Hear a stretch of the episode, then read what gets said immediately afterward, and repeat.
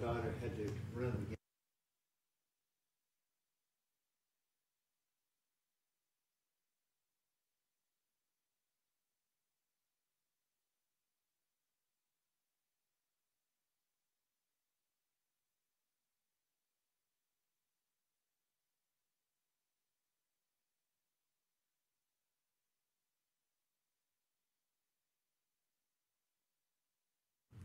And Shabbat Shalom, greetings to the 12 tribes scattered abroad. Baruch Hashem, Yahuwah. Greet one another in the chat and give us some thumbs up. And if you haven't yet subscribed to our YouTube ministry channel, then right now is the appropriate time to do it. It doesn't take much, you know, just a little click, a little subscription. Anyway, we're blessed, you're blessed. If you're here, you're blessed, because that means you are part of the restoration of all Israel in these days. We're in the introduction, part C, because we had a little technological discrepancy last week. So we're in part C of the introduction to the book of Yeshayahu in the Hebrew, the book of Isaiah. I'm super excited to be introducing this time for us to spend together. So bless one another and greet one another. And if you're watching this a little bit later, then you can also put some comments down in the comments section. And I want to thank all of you for those that do support the ministry with the giving of your tithes and offerings. Thank you so much. You can also go down into the description below this teaching and see how you can give and see how you can learn by going to TorahToTheTribes.com. Let's turn to the book of Yeshayahu, Isaiah, and we look at this third introduction, part C here, the vision of Yeshayahu. Yeshayahu, his Hebrew name, of course, in the anglicized version, Isaiah. The vision of Yeshayahu, the son of Amos, which he saw concerning Yehuda and Yerushalayim in the days of Uzziyahu, Yotham, Ahaz, Hezekiah, Melachim of Yehuda. We're looking at the introduction, this vision. We see Uzziah, the king, who got leprosy, clarification from last week. We have Jotham, we have Ahaz, and we have Hezekiah, the kings of Judah in the time. Now, this vision spanned 50 years. 50 years this vision spanned. It's interesting, and I do want to bring this out. The Hebrew word for vision here is chazon, chazon, and it's spelled chet, zayin, vav, nun, sofit, and it defines Yeshayahu, Isaiah's writings, as one from beginning to end. And why is that so important? Well, I'm going to get to that. The vision, chazon, spell chet, zayin, vav, nun, sofit, defines Isaiah's writing as one from beginning to end. Now, remember last week, just to recap on last week, we spoke to the keys to coming out of the natural man and ascending into self-mastery. And that was kind of be the theme as we go through the book of Isaiah. And I was going to give you an interpretation, an application, and a pattern. Because at the end of the day, the reason that we're in the scripture is so that we can change ourselves, and then we can change the world. We can change ourselves, and then we can change the world. That's what Yahushua taught, that we take the whopping massive log out of our own eyes so that we can see clearly, so that we can help others and we can affect change. And we have to deal with ourselves first before we can go out and change the world. That is grasping hold of self-mastery we need interpretation, we need application, and we need pattern. I want to talk about four things in today's introduction. First of all, dealing with discontent. Number one, dealing with discontent. Have you ever been discontent? Have you ever been discontent? Have I ever been discontent? Dealing with discontent. Number two, we're going to be viewing Isaiah's writings as one. Number two, we're going to be viewing Isaiah's writings as one. And number three, we're going to be looking at the heresy of modern scholarship when it comes to the book of Isaiah.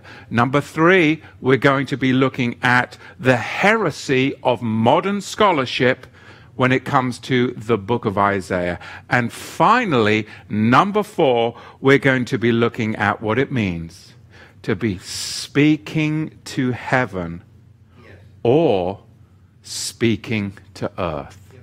Listen, O heavens, listen, have ear, O earth. Are we speaking to heaven or are we speaking to earth?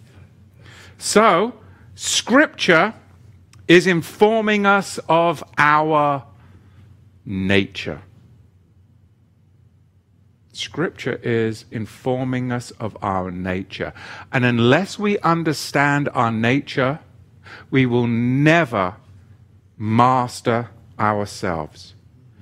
I don't care how many times or how many hours you sit in a field and try and meditate and try and still your mind, try and clear your mind, or try and do any of those Eastern mystical things that this world promotes. If you come from the philosophies of the schools of those Eastern religions, where they believe that you were born sinless and then you learn what sin is, or maybe they don't even believe in sin and the fallen nature, you will never, ever gain self-mastery. Because Scripture informs us of our nature. That the first man sinned, and he was our best example. He was the best that we could put forward. And we are all descendants of that, and we have inherited sin from Bereshit, the beginning. And that the only road to redemption is through the redemptive work of Mashiach. And when we have that understanding, which the Scripture informs us of, then we can change our nature. Because our nature can only be changed or transformed by the washing of the Word. Not philo, Sophie, the love of wisdom, but the washing of the Word. So Scripture is informing us of our nature. And like us, Israel was not easily content with their circumstances. Were they ever content with their circumstances? Was Israel ever content with their circumstances? We're dealing with a people of discontent. We're dealing with discontentment. Let's do a quick recap of the history of Israel, and it will be quick because that's a long history. But let's do a quick recap, and let me show you how Yahuwah is trying to teach us about our natural man through the history of Israel, and how discontent our natural man is, how discontent he is with his circumstances. Hear, O Shamayim, and listen, O earth, for Yahuwah has spoken. I have nourished and brought up children, and they have rebelled against me. The ox knows his owner, and the donkey his master's crib. But, oh, Israel does not know me. My people have not understood me. O sinful nation, a people loaded with iniquity, a zerah, a seed of evildoers, children that are corrupt. They have forsaken Yahuwah. They have provoked the Kadosh, Holy One of Israel, to anger, and they have fallen backwards. Why should you be beaten anymore? Yet you will continue in apostasy. The whole head is sick. Israel's thinking, their head is sick. The rider, like I was using last week, the horse and the rider had fallen into the seas of chaos. Remember, the horse is full of powerful, unbridled energy, which is akin to your emotions. But the rider controls that energy and is the thinking man, and the horse and rider, emotion and thought, are supposed to be one, and that brings forth great synergy, okay? Which is then transformed into self-mastery, okay? So what we see here, that Israel's thinking, the whole head is sick.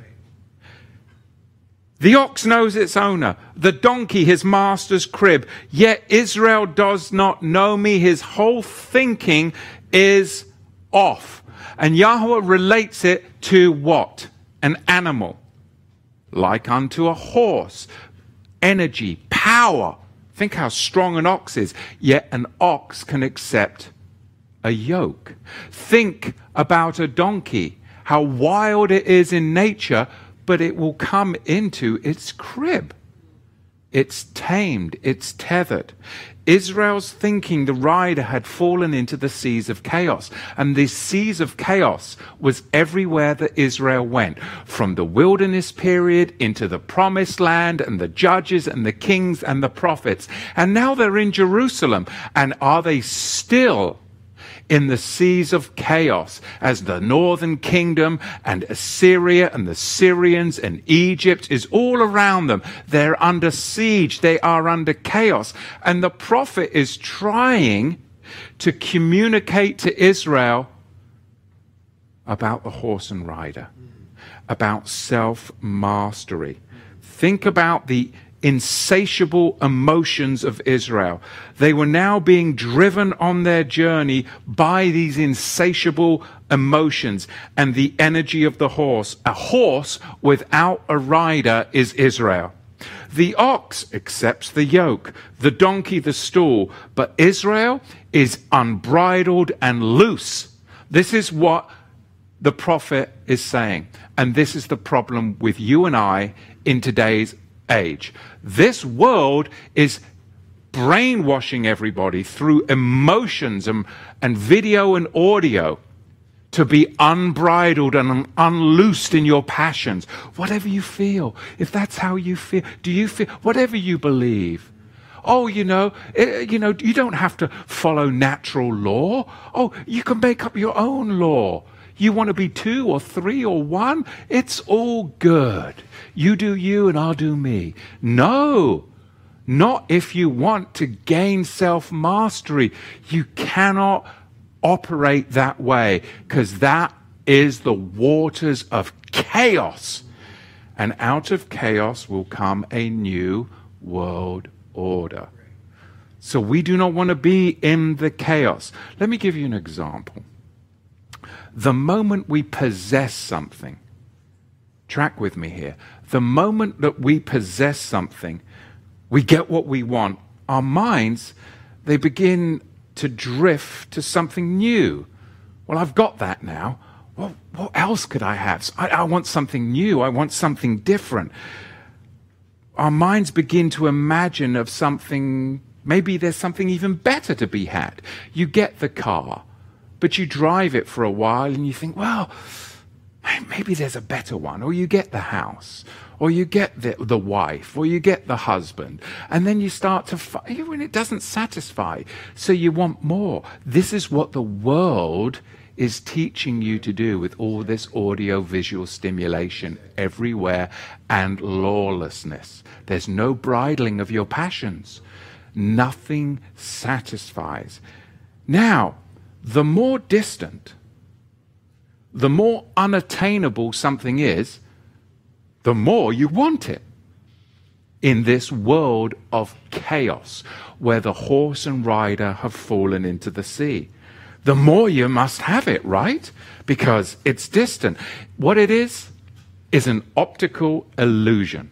It's an optical illusion, meaning the closer you actually get to it, the less green it becomes. The grass is not always greener on the other side. And once attained, it doesn't satisfy. This is the root of discontent. This is the root of Israel falling off the horse and the horse and rider going into the seas of chaos. And they took this into the promised land, and it became the unpromised land. And they took it to the kings, the judges, then the kings and the prophets. And this is their predicament in the introduction of Isaiah. Isaiah is the one that is trying to still the waters. Ultimately, Yahushua is the one that would still the waters and walk on water. But Isaiah is paving the way to calm the waters and make them see that the horse and rider has fallen into the sea. I hope you're tracking with me. There's more. Because this root that I am identifying here is the root of the natural man, Israel.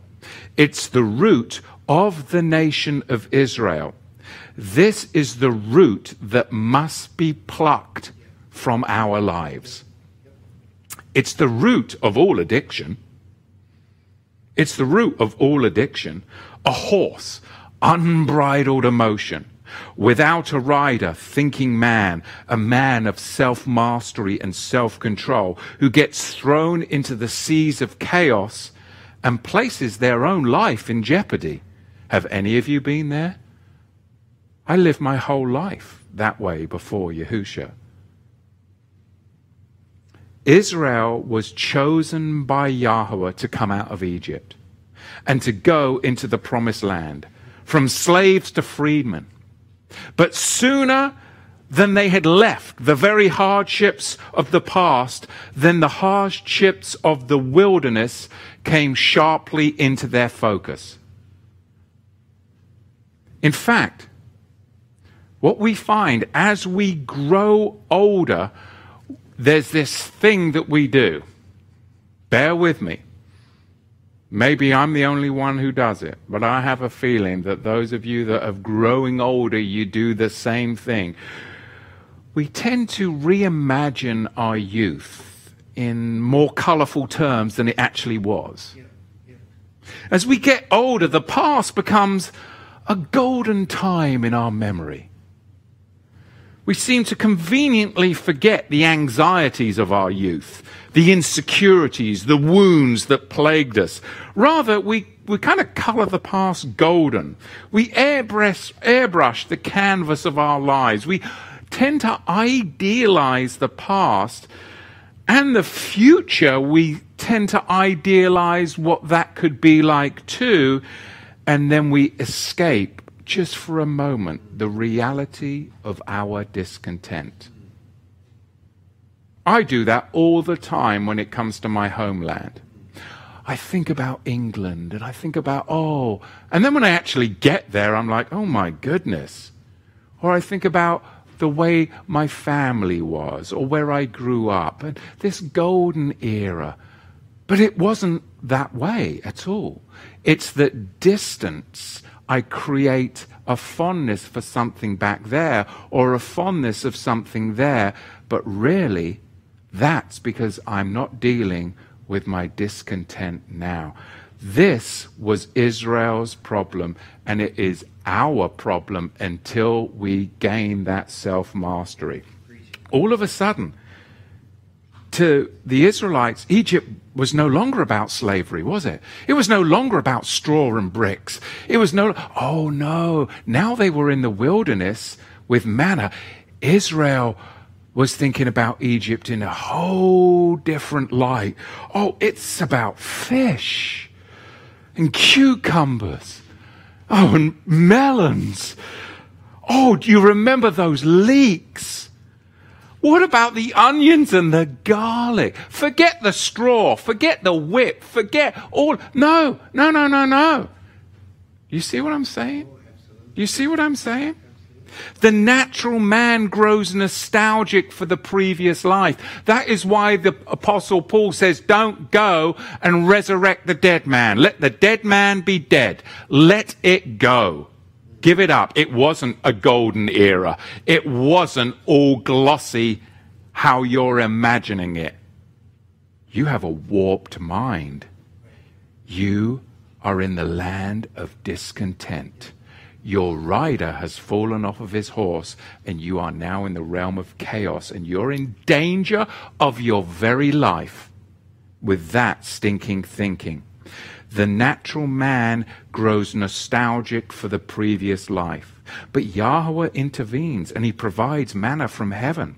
But they compare it unfavorably to the delicious fish and the garlic. They forget the miracles like the parting of the Red Sea. They forget the miracles of the answered prayers. No, they decided that they would forge a golden calf.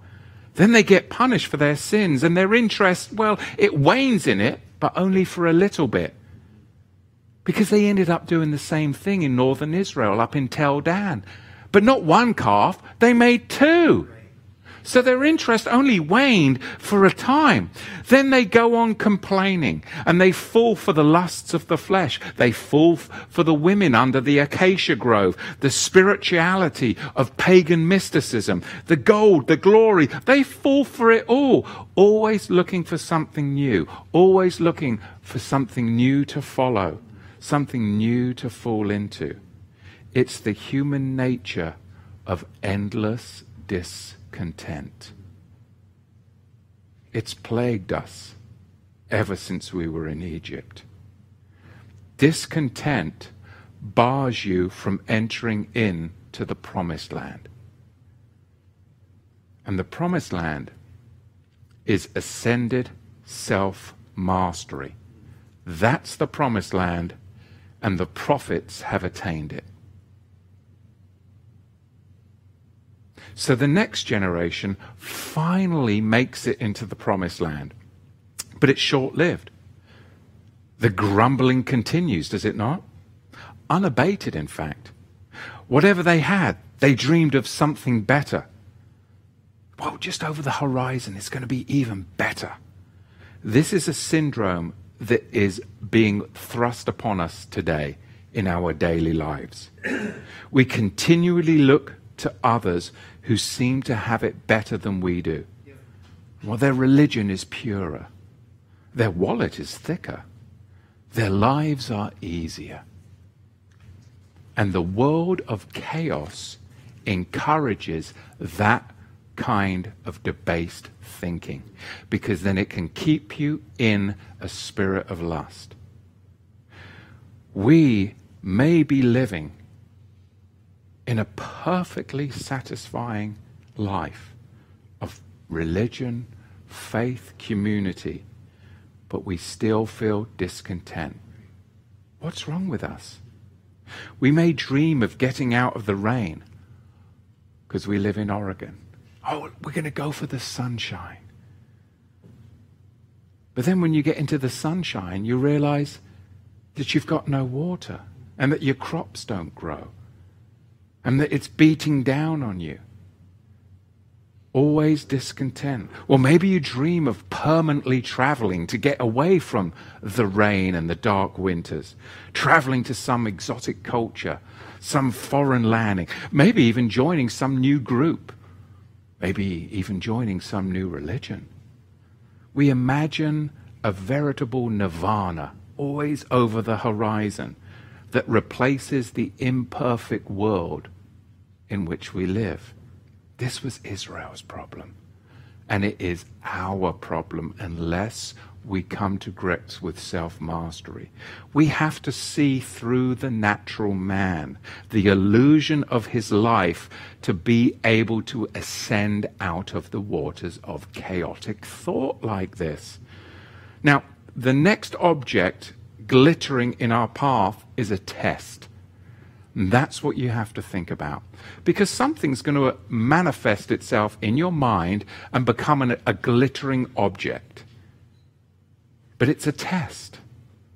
Just like a golden calf was a test. That gold of the earrings and the jewelry of Israel, which they plundered from Egypt, it was a test.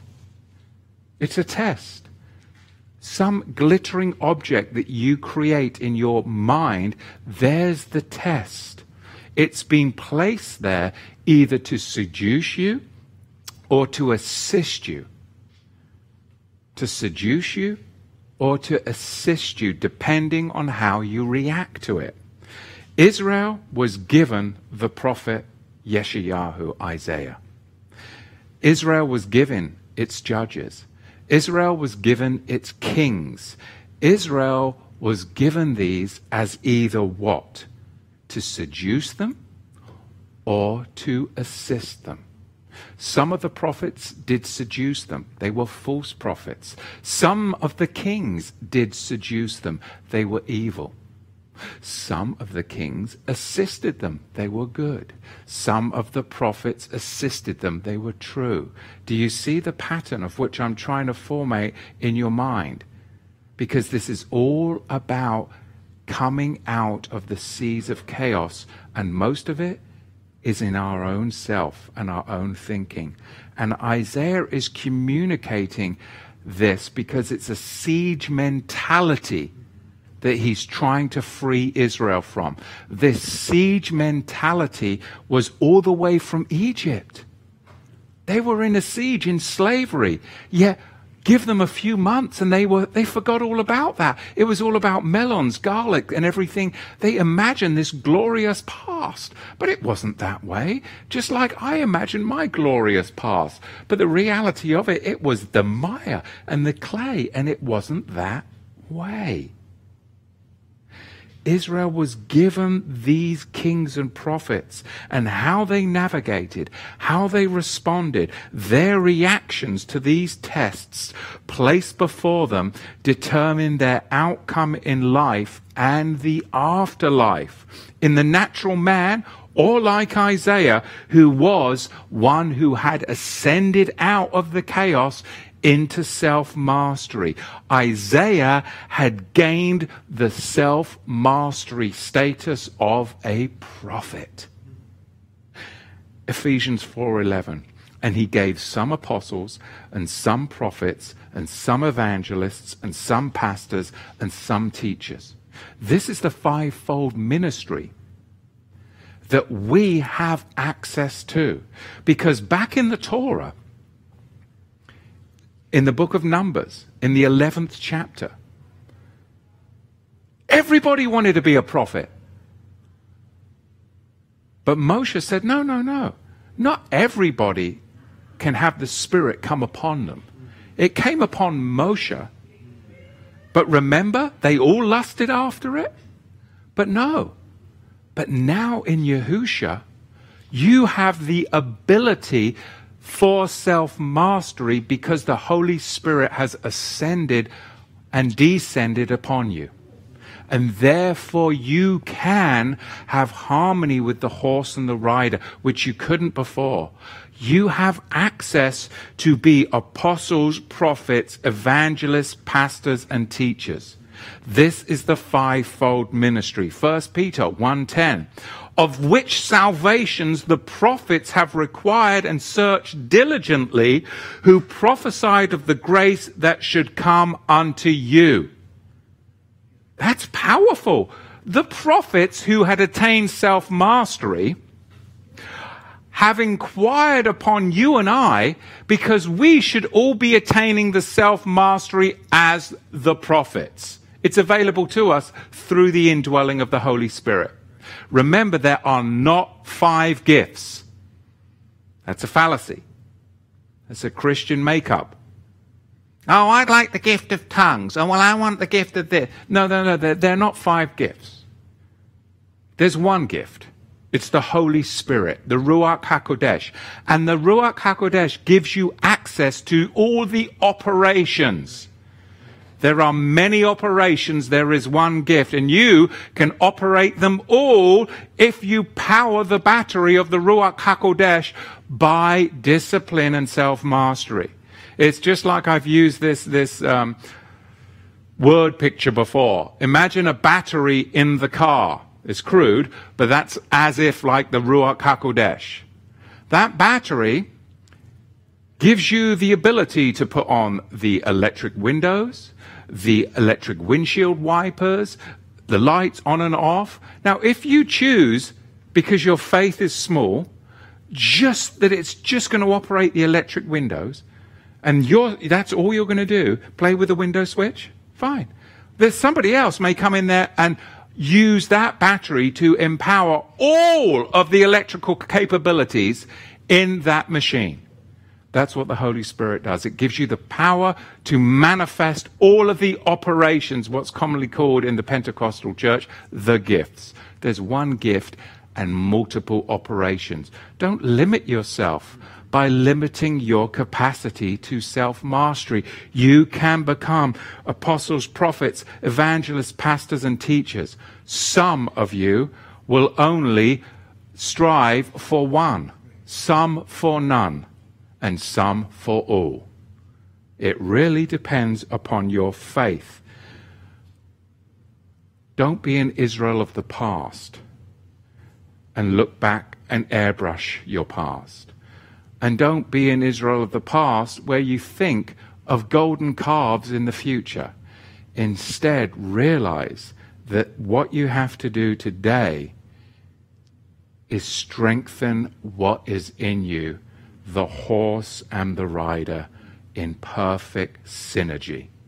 And with that, we must now embrace these opening chapters of the book of Isaiah. But in reality, you and I know that there were no chapters. There were no chapter divisions. These were put in by men. The first 5 chapters are not chronological. Let me be very clear with you on that before we get going. The first 5 chapters are not chronological. What is labeled chapter 6 is the actual first vision of Isaiah. Okay? That's the first vision of Isaiah is chapter 6. It's known as the order of the placement of subjects in Torah does not necessarily follow their sequence. Rashi, the great Jewish sage, understood that from the Torah. This is what he said. It's a quote. The order of the placement of subjects in the Torah does not necessarily follow their sequence. That also applies to the prophets. The Tanakh, Torah, Nevim, Ketuvim, Torah, Law and Prophets, writings, does not always follow a chronological sequence. We've covered this when we've looked at the Book of the Law and the Book of the Covenant. It's achronological. The Tanakh, the whole of the Old Testament, differentiates between narrative, vision, and mitzvot, commandment giving. Because the mitzvot, the commandments and vision are embedded within the narrative of the Old Testament, they are not always presented in one unbroken unit. So, that's very important. Hopefully you remember that from when we were talking about in the Torah. Okay? So, remember back in the Torah, I said the whole chapters of the construction of the tabernacle. That's not chronological, because the construction of the tabernacle was a response to the sin of the golden calf. But the construction of the tabernacle appears in the 25th chapter of the Torah, in Exodus, Shemot. Well, hang on, if it's the response to the golden calf, well, hang on, the golden calf was in the 32nd chapter. So are you bearing with me? But remember, back in Exodus chapter 16, it tells you, I'll read it to you because I'm looking at stony faces here. I'm turning back to show you now the difference between achronological and chronological. Remember, the construction of the tabernacle is in chapter 25, all the way through till, what, chapter 31, 32. And in chapter 32, you have the golden calf. But the tabernacle was a response to the golden calf. How do I know that? Because I understand the difference between achronological and chronological. And if it was chronological, then how do you work this? Because in Exodus chapter 16, verse 34, Yahweh commanded Moshe, so Aaron laid it up before the testimony to be kept. And the children of Israel ate manna 40 years until they came into an inhabited land. What? The Torah is not chronological. It's achronological. Because the Ark of the Testimony here in Exodus chapter 16, did it exist? Anybody? No. It wasn't even invented until Exodus chapter 25, verse 10. So this text right here proves to you that the Torah isn't chronological. And that's just one instance. That's all I need to go into right now, because I've done a whole in-depth teaching on the Torah isn't chronological. Now I'm telling you that the prophets aren't chronological either, necessarily. We already established that in our series of the book of Ezekiel, correct? You see, this is the difference between religion and actual faith, and true teaching of the word is sometimes you have to rub a little bit and go against the grain. Isaiah's vision in chapter 6 is the true beginning. That's his first vision. Chapter 6, we see, is, of course, the first vision of Isaiah. Now we're going to the second subject I wanted to bring up, and that is the heresy of modern scholarship. Remember how I started this week's teaching off? The vision of Isaiah, and the Hebrew word there is chazon, and it's spelled chet, zayin, vav, nun, sofit. This describes one vision, and Isaiah says that he can declare the end from the beginning. This is one vision. The heresy of modern scholarship has broken Isaiah up into different writers. In fact, they have what's called Deutero-Isaiah, they have Tritio-Isaiah, and they have what's called the Isaianic school, where supposedly more than one author of Isaiah is proposed by these modern scholars, because there seem to be changes of style and tone, and sometimes there is a difference in the language and the way it's styled in the Hebrew.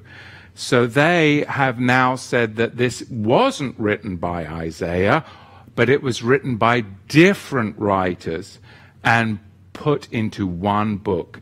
This is the heresy of modern scholarship. But Isaiah tells you it's one vision. And it's also supported by the Brit Hadashah. The New Testament proves modern scholarship is heresy, because this is what they teach in theological schools and Christian schools and Christian universities. There is only one author of Isaiah, and that is the prophet himself, Yeshayahu himself, because you may remember Yochanan, John, quotes from both the first part of Isaiah and the second part of Isaiah. So these modern scholars, they said, well, there's a first part of Isaiah that was written by this one author, and then there was a second part written, and that's Deutero-Isaiah, second Isaiah, okay? But John the Immerser, he quotes from both the first part and the second part, and he says that this is Isaiah the prophet. These are the parts supposedly written by two or more different Isaiahs. But John is very specific to tell us that it is the same Isaiah. In John chapter 12, verse 37, it is written, "But though he had done so many miracles before them, yet they did not believe on him." So that the saying of Yeshayahu the prophet, Isaiah the prophet, might be fulfilled, which he spoke, "Lord, Master, who has believed our report? And to whom has the arm of the Master been revealed?" Therefore they could not believe, because Isaiah said again, "He has blinded their eyes and hardened their heart, so that they should not see with their eyes, nor understand with their heart, to be converted, and I should heal them." Isaiah said these things when he saw the glory and spoke of him. So right here, the New Testament quotes Isaiah by name more than all of the authors combined. And John quotes First and Second Isaiah and attributes it to who? Two writers? No. One writer, Isaiah the prophet. So this debunks modern scholarship and shows you the heresy of modern scholarship when they try and break up Isaiah into different authors. It's a bunch of nonsense, and it goes against the New Testament, and it goes against the vision of Isaiah himself. So it's very easy when you're schooled in the word itself, not religion of men, to debunk modern scholarship. Does that make sense? It's very important, because some people will pick up the book of Isaiah. Well, is this the Proto-Isaiah or the Deutero-Isaiah? And you're like, what? It's Isaiah. Oh, no, you didn't know. Oh, you didn't know? Oh, no. Isaiah was written by at least two or three different people, and then it was placed into one book. What? Oh, yes, I have a degree in it. What? Can I read you the New Testament in chapter 12, verse 37 of the book of John? Would that be good enough? Or could I just maybe read to you that Isaiah had a vision that encompasses the beginning and the end? Because he is the one who that said, it is written, that he declares the end from the beginning. Or would you like to go with your modern theology? It's dangerous. But people will fall for it. And a lot of young people that go to universities have fallen for this nonsense. So that's why I bring it up. Being a little facetious, because I don't think we would fall for that, but most in the universities today has been infiltrated by socialists, and they're not teaching the true faith that was once delivered to the saints. In fact, Isaiah warns us against this type of teaching, and he warns us about the teaching of the supposed learned of the day who have perverted his words. It went on then, and it's happening today. They may even occupy the universities, the highest echelon of society. Because in Matthew chapter 15, verse 7, it is written, "Hypocrites, well did Isaiah prophesy of you, Deutero-Isaiasts." The Isaianic school of theology. "Well did Isaiah prophesy of you, saying, this people draws near to me with their mouth, and they honor me with their lips, but their heart is far from me. But in vain they worship me, teaching for doctrines the commandments of men." So this applies to modern day scholarship of the book of Isaiah. Be warned. The first chapter of the book of Isaiah chronologically is chapter 6, which describes Isaiah's calling in the year of King Uzziyahu's death, which was about 742 before the Common Era. 4 successive kings during whose reigns Isaiah prophesies. Now, one of those kings typifies evil, Ahaz. Another typifies good, Hezekiah. The fifth the son of Hezekiah, Manasseh, goes unmentioned. Of course, Manasseh is the one who slew Isaiah by sawing him asunder. Now, you can read, some of you, it's an interesting read, the Ascension of Isaiah, and in the 11th chapter, it will talk about the sawing in half of Isaiah, in the Ascension of Isaiah, chapter 11, in verse 41. But Manasseh was the final straw on account of his sins, reflected by the heart of the nation, the southern kingdom of Judah. They are then exiled and taken captive by the Babylonians into captivity. He was the final straw that broke the nation's back, and then off they go to captivity. That's what Manasseh was. Manasseh's reign becomes a point of no return. And I just wonder, you know, where are we at where somebody's reign or rulership in the nations becomes a point of no return? Have we come to that point? I wonder.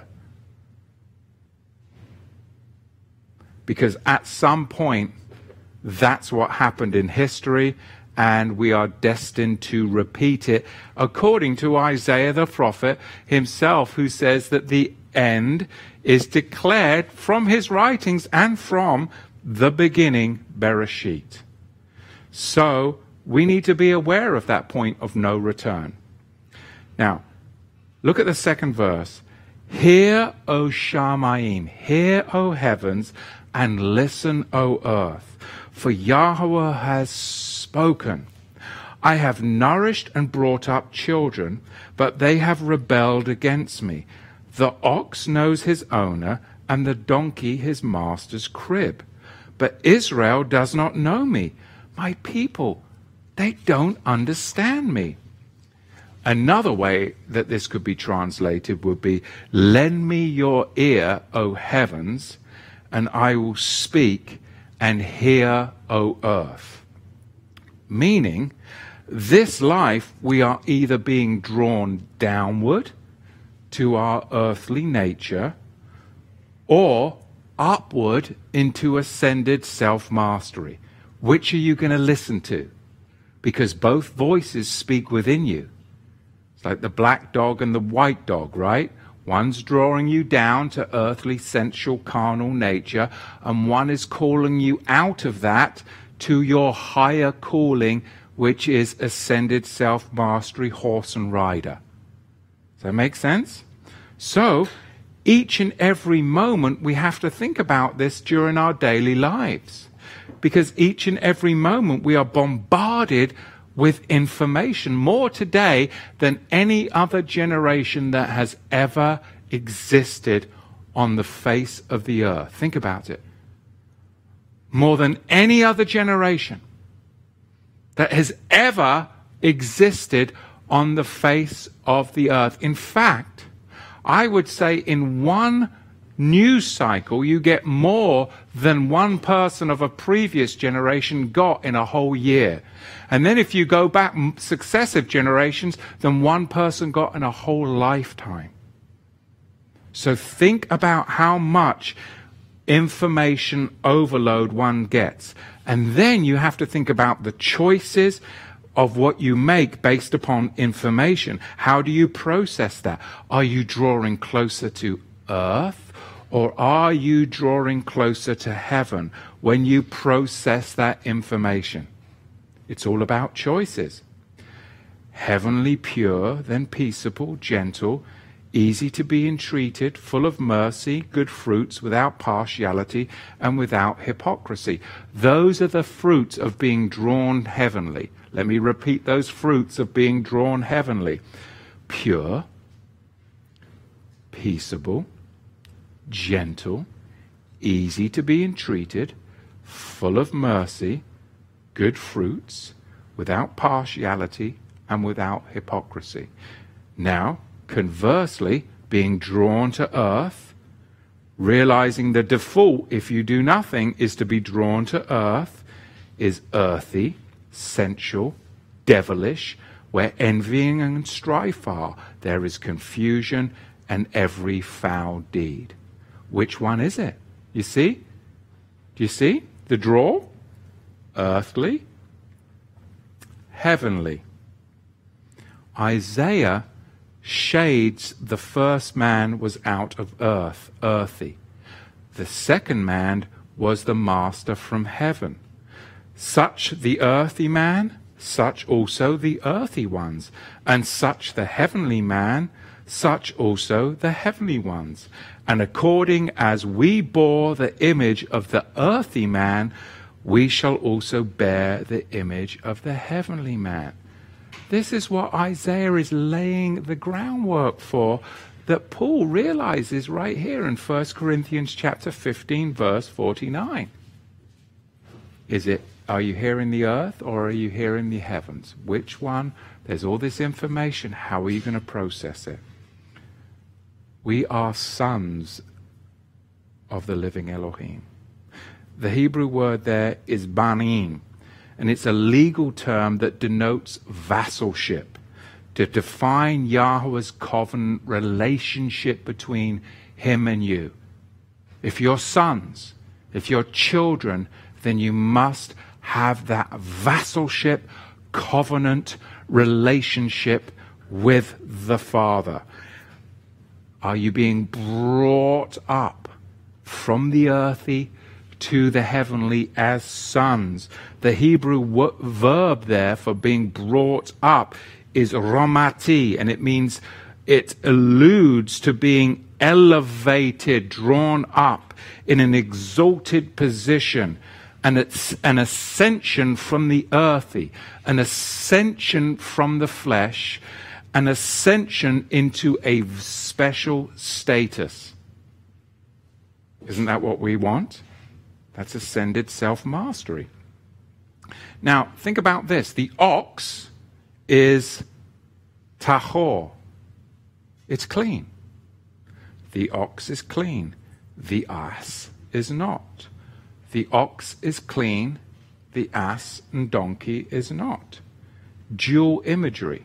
Now, that dual imagery is totally lost in Christianity, is it not? Because they don't differentiate between clean and unclean. It's all good in Christ. You can eat anything you want. You can worship any days you want. You know, you can do, you know, a car boot sale on Halloween. It's all good as long as it's in the church parking lot. No, you must distinguish between tamei and tahor, what is clean and what is unclean.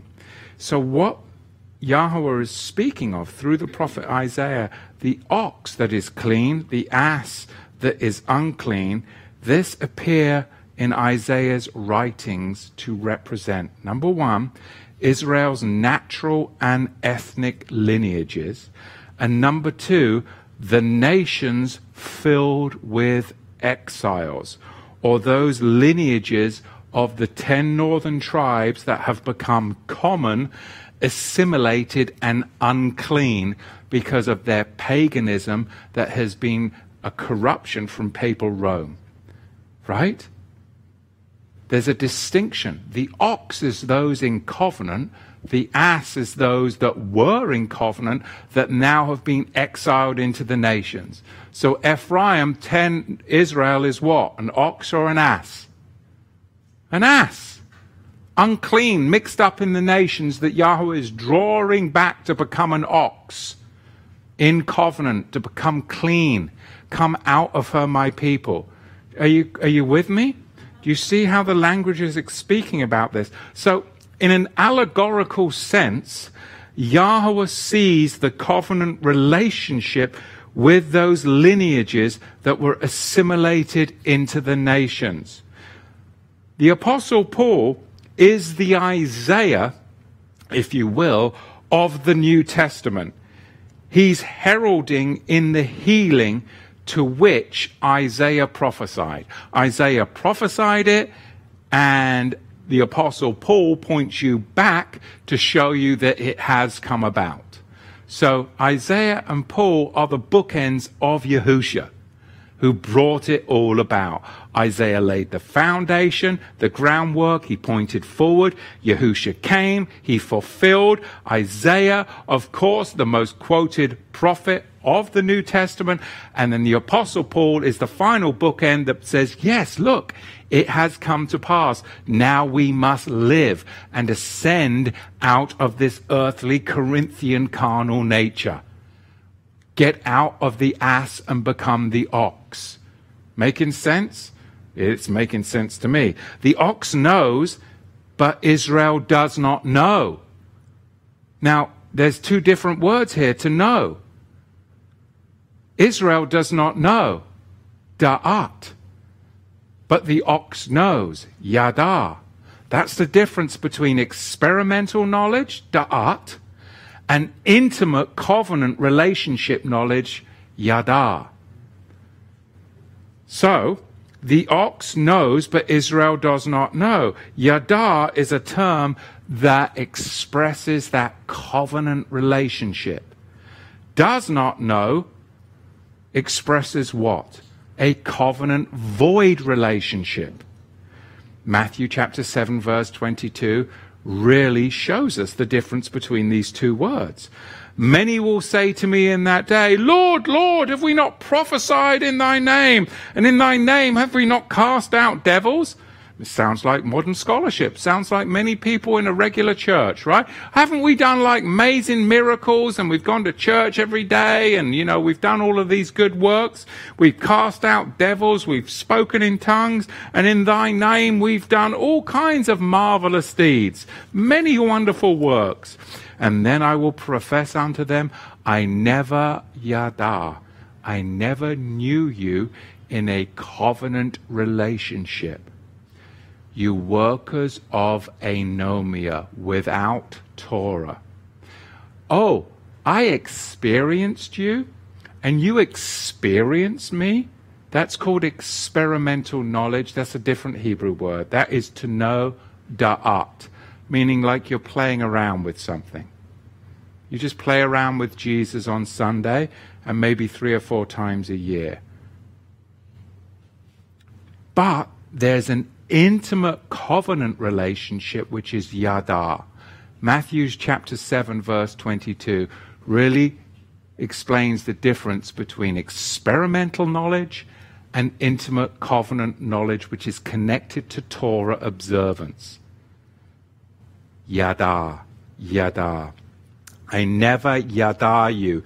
Depart from me, ye workers of anomia. You who are void of the covenant of Torah faithfulness. It's quite a sobering verse, is it not? Remember when I first learned that, I was like, oh my goodness. And it reflects back to Deuteronomy chapter 4 and Deuteronomy chapter 30, where we see, I call heaven and earth to witness against you this day, that ye shall soon utterly perish from off the land whereunto ye go over the Jordan to possess it.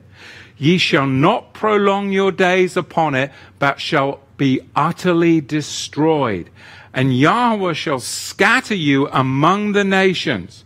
And in Deuteronomy chapter 30, verse 19, it is written, I call heaven and earth to record this day against you, that I have set before you life and death, blessing and cursing. Therefore, ascend out of the earthly. Gain self-mastery. The rider and the horse cannot fall into the chaos. You must see that there is a choice. Life and death. Blessing and cursing. Therefore choose life, that you may live. This is what Isaiah is bringing forward in this book. He and the Apostle Paul are bookends to Yahushua. And we have to have this understanding before we can delve in. We have to understand that chapter 6 is the first vision of Isaiah.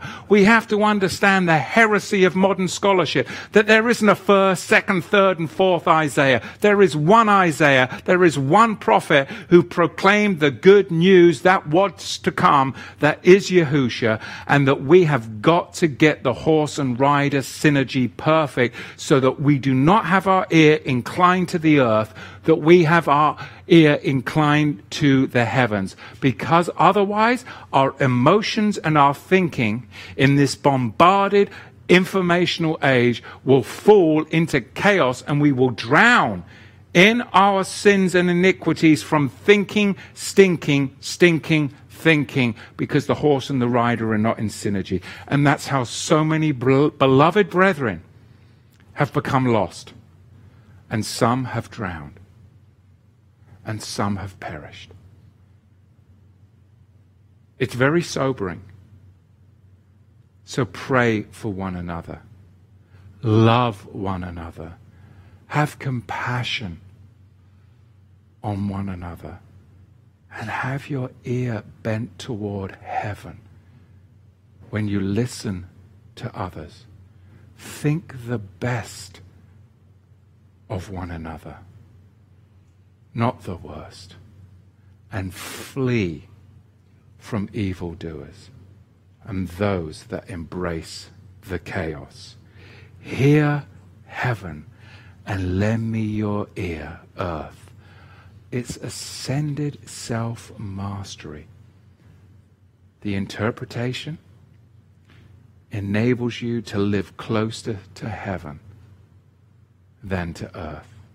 The application is that you are able to speak softly into the ear of heaven and loudly to the earth.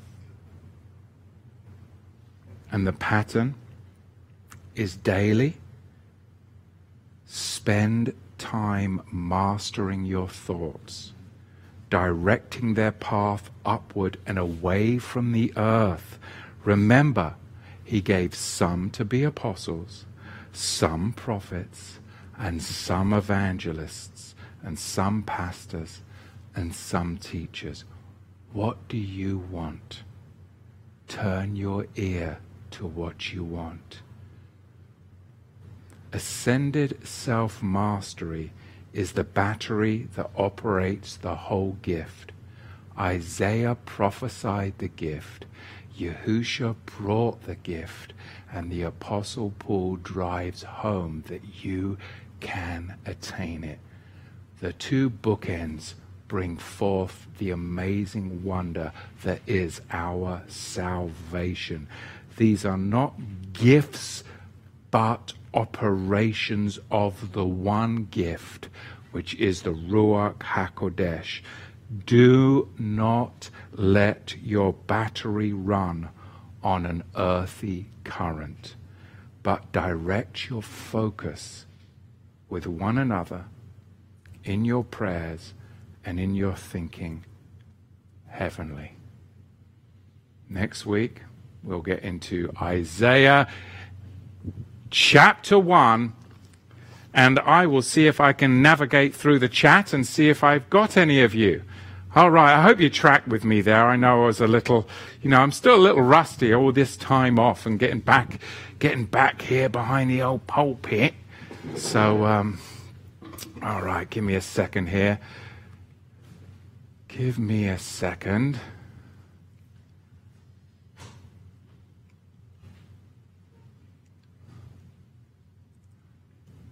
If you have a question for me, then please put at Torah to the Tribes, and I should be able to see you redlining, and it looks like, oh, I'm logged out. Give me a moment here. We are live, so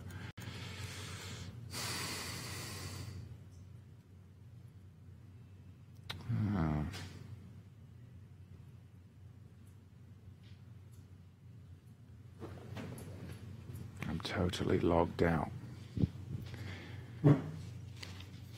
Chat amongst yourselves while I navigate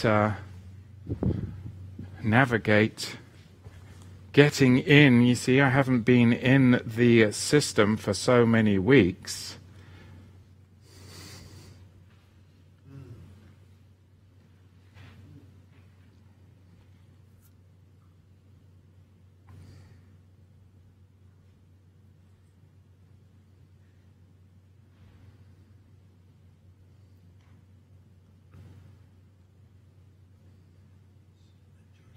So my wife got me this week.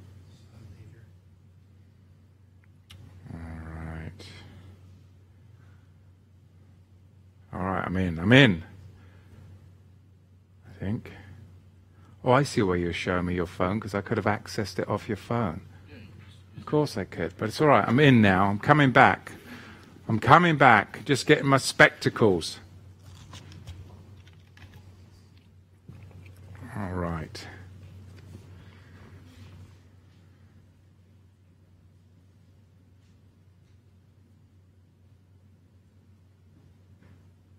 Okay, here we go.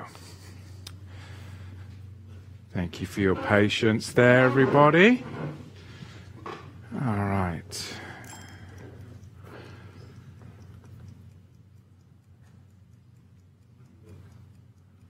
Okay.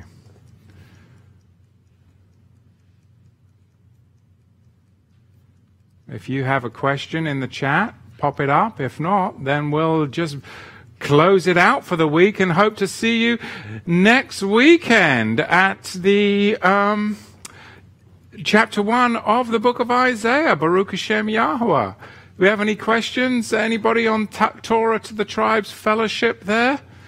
Any questions in studio? Doesn't look like it, unless I'm not navigating the chat properly, which is possible. Questions, comments at all? Now is your opportunity. Maybe you all jumped because you were impatient at me trying to navigate through all of this technology. All right, let's see. Oh yeah, Judy Brennan, Shabbat Shalom. Wow, another preacher was talking about the same thing today, about Manasseh slicing Isaiah in half, and about everyone has their lot, some prophets and some helpers. Well, there you go. We have to press into the higher calling. Thank you, Chris De La Rosa. Matthew, great message. Appreciate that. Baruch Hashem Yahuwah. Emissary of Elohim, Shabbat Shalom. Baruch Hashem Yahuwah. Tennessee Rambler, Shalom from Tennessee. Emissary of Elohim, I love you putting up some scripture there. Yahuwah, thus they shall put my name upon the children of Israel, and I myself shall barak them, b'shem Yahushua HaMashiach. So be it. Amen. And you've got obviously a nice Hebrew keyboard on your computer. Baruch Hashem Yahuwah. All right, well, brethren, I think that wraps it up. You guys are not putting up a bunch of red line stuff, so I am going to bounce until next Shabbat. Thank you for tuning in, being patient, and working through this introduction, even though it was a little longer than I had hoped. We will delve into chapter 1 next week. You can always visit us at TorahToTheTribes.com/connect or /teachings. And of course, here on the YouTube Torah Ministry channel, there are ample videos, of course, for you to look, study, and learn more. Blessings and Shabbat Shalom.